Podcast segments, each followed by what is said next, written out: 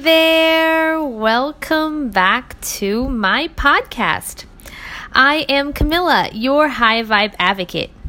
Give me 15 minutes and I will give you a high vibe world. If you're here in New York and probably anywhere else in this great northern hemisphere, then summer has certainly been hitting you in the face. Temperatures are hot, hot, hot, and some of us are not, not, not. Well, if that is how you feel, and not even just in the interest of being quote unquote hot, but also healthy, so that you can live a long and happy life. On this beautiful Wednesday, I am here sharing a secret with you that um, is going to really blow your mind on how you guys can actually burn fat so that you can be fit for life. How many of you listening are women? Especially women over 50 who feel like your male counterpart can just cut off one thing from their menu or start taking the stairs to lose weight while you starve for weeks to lose a quarter of a pound and then plateau. And how many of you are men listening and have heard or seen or felt the rage and envy from the women in your life regarding this very issue? Frustrating, isn't it? I sure would say so. Being a woman in my 30s has been amazing in many ways, but certainly not when it came down to losing weight quickly as I used to when I was 18. But I do have the antidote to life's greatest unfairness, if one would call it as such. And I am here to share that with you today. This day and age, we are hit with an overwhelming amount of information regarding every topic, and in particular, the topic of how to get in shape. And most of that information is extremely contradictory. Eat fat, not carbs. Eat protein, not fat or carbs. Eat more greens. Eat six times a day. Fast for 16 hours. Eat plant based meals. Ah! Well, if you pay close attention to people in our society, you will notice one important trend, and that is that healthy eaters who don't stay physically active will still gain weight as they age, and that in order to even stay the same healthy weight that they were when they were younger, they will need to eat less and less and less as they get older, which gets harder and harder and harder. Meanwhile, active people tend to be able to eat a lot, you know, or at least a lot more than the inactive people, irrespective of their age. And we all know people who are not overweight, but who eat like birds in order to stay at their present weight. And in contrast, we know people who tend to stay slim no matter what they eat because they exercise. We hear from so many people how they can't understand why they're gaining weight or not losing weight despite eating healthy or carefully watching what they eat. The normal thought process is that if a person gets fat by overeating, then they should be able to get thin by eating less or even eating better or both, right? Well, well, yes, it is true that people get fat because they put on more, you know, they're eating, they're consuming more calories in their bodies. They put in more calories in their bodies than they can burn. The reason why some people can consume 3,000 calories and not gain weight while others can get fat on just 800 calories a day lies in the fact that getting fat is much more complicated than simply eating too much. It's actually hard to put on weight just by eating too much if you have a fine tuned metabolism. The ultimate control of metabolism is exercise. Getting fat is caused by a slowing down of metabolism. And that slowing down of metabolism is caused by a decrease of use in muscle. So, or, well, muscle use. Well, you think use in muscle is okay to say too. so, while dieting will help you reduce fat temporarily, it will not be sustainable long term without muscle to burn off the fat, you know, while you sleep, for example. So when a fit person eats a thousand calories, all of those calories get burned or wasted or used up. When a fat person eats a thousand calories, some of those are used up, but the remainder is converted to fat. And if the fat person adjusts his or her diet by eating fewer calories, then his or her body learns to function with less and again stores some as fat.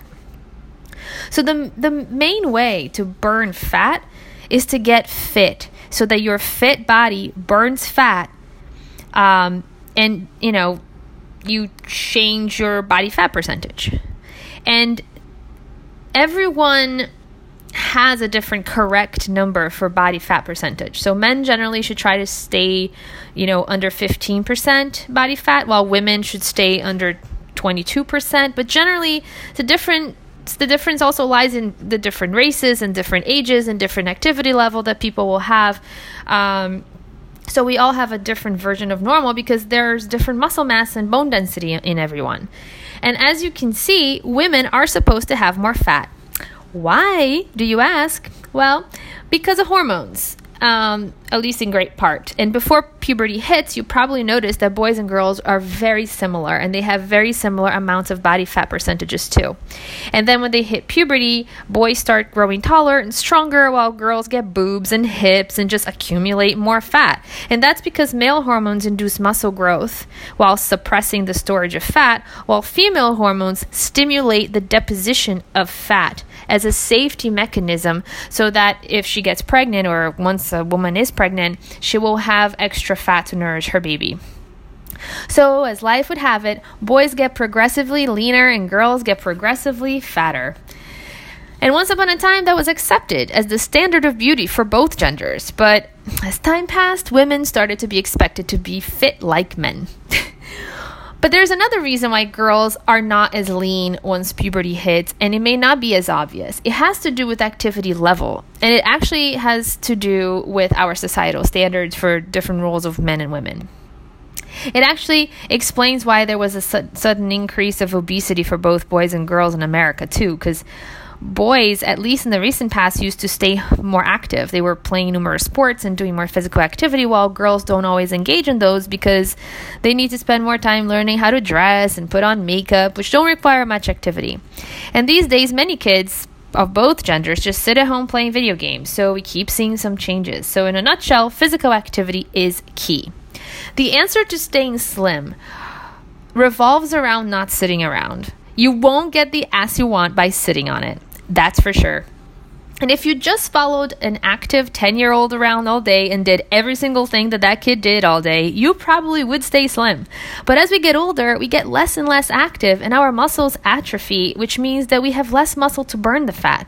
And many older people don't exercise as vigorously as they used to, in great part because they can't. And as one ages, not only do we face muscle and, and loss, but also bone loss too. So the non fat part of our body shrinks and that too uh, is more prevalent in women because women are more prone to muscle loss and bone loss than men. And then menopause speeds up the uh, the bone loss, um, and women have to decide whether they take an estrogen replacement, which adds more fat, or risk fa- risk faster and greater diminishment of bone density by not doing that replacement.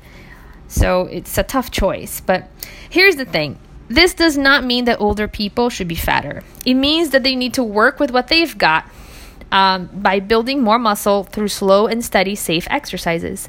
A personal trainer comes in handy, but so does YouTube, which is free. And of course, always consult your doctor first, whether you are young or old. And remember that I'm not a doctor, so this isn't health advice, only what I have learned and that I'm sharing with you here. That's what I'm doing, and it's what's worked for me, and I've seen it work with other people.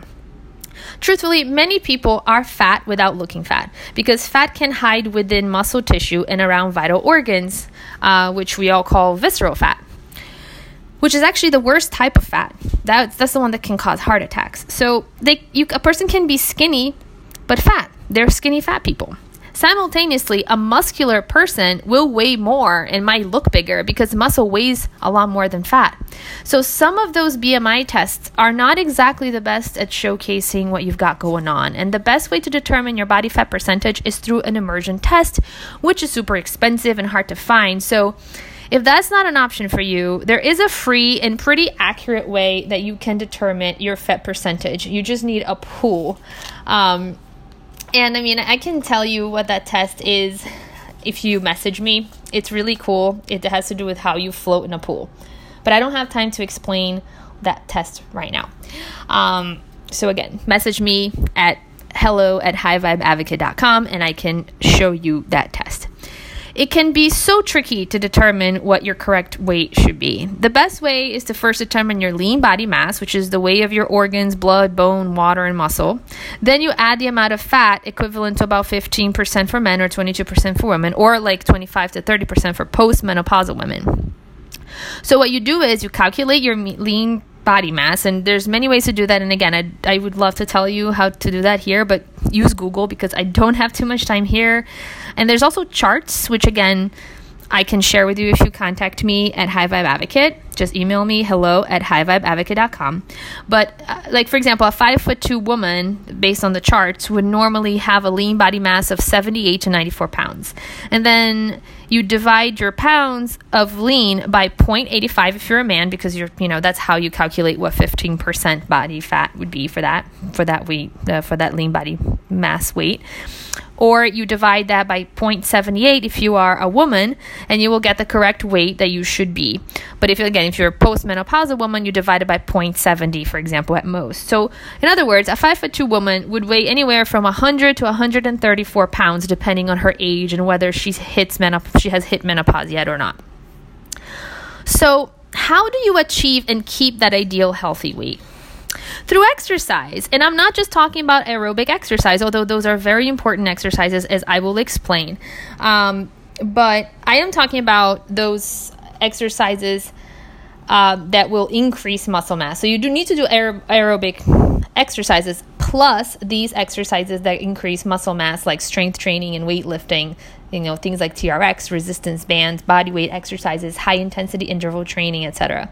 The goal is to increase muscle tone and um, well, increase muscle mass, then tone it, and then alter its chemistry in order to increase the metabolic rate. So, here's a huge secret you will not be able to burn fat if you exercise too hard. And this is really important, so pay attention. You see, muscles burn fat only, only, only in the presence of oxygen. So if your exercise renders you out of breath, the fat burning shuts down. You need to exercise to the point of breathing deeply, but not running out of breath. Because you see, your muscles burn two kinds of fuel fat and sugar. They prefer to burn fat because it lasts a long time and it produces lots of energy. But fat can't be burned unless muscles get oxygen. When the muscle needs quick energy, they switch to sugar because sugar can be burned without oxygen. And there's more. Enzymes, which are specialized proteins found in muscle tissue, also call all the shots. Some enzymes are specifically designed to burn fat while others burn sugar. When you exercise gently, then fat burning enzymes do most of the work. When you exercise so hard that you run out of breath, then the sugar burning enzymes take over. They're like labor unions. Fat burning enzymes go on strike without oxygen as payment. But there's even more. Fat burning enzymes are also lazy. Not only do they go on strike if you exercise too hard and don't give them enough oxygen, but they also lay off workers if you do not exercise at all. And as the number of fat burning enzymes diminish, so does your ability to burn fat. And that also means that you get out of breath quicker and than you used to and at lighter exercises. So people in good shape, they can exercise for a long time without running out of breath, which means that they're constantly burning fat. While if you're out of shape, just going up the steps will get you out of breath. So you're already not burning fat. It's a terrible cycle. So, if you haven't exercised in a while, what you need to do to get your fat burning enzymes back is to you need to do more aerob- aerobic exercises in that are gentle enough that you don't run out of breath, but intense enough that you can sing a song while doing it. so basically you just need to get your fat burning enzymes to hire more workers. And don't go thinking that anything is exercise because unless you're a pro team sports activities like you know basketball volleyball all kinds of stuff or activities like tennis and golf are not good sources of exercise because they are stop and go. You have to go on a walk a hike or jump or run and, and jog or jump rope or go mountain biking or use a treadmill or, or an elliptical or a rowing machine or a step climber, something that's long and steady. In the end, though, just keep moving. That's the key. The more time you spend still, the less muscle you will have. And the less muscle you have, the less fat you burn. And the less fat you burn, the less you have to eat you know, or the less you can eat. and incorporate exercises like jumping jacks during commercial breaks if you don't have time to exercise. Like if you're watching your favorite show, just during this commercial break, just go and jump doing jumping jacks or weight lift during those commercial breaks or go for walks in the morning or at lunch or at dinner. You know, just play with your kids or play with your dogs. Just go out and do something. Cuz that's the key to staying fit for life. And that is all we have for today.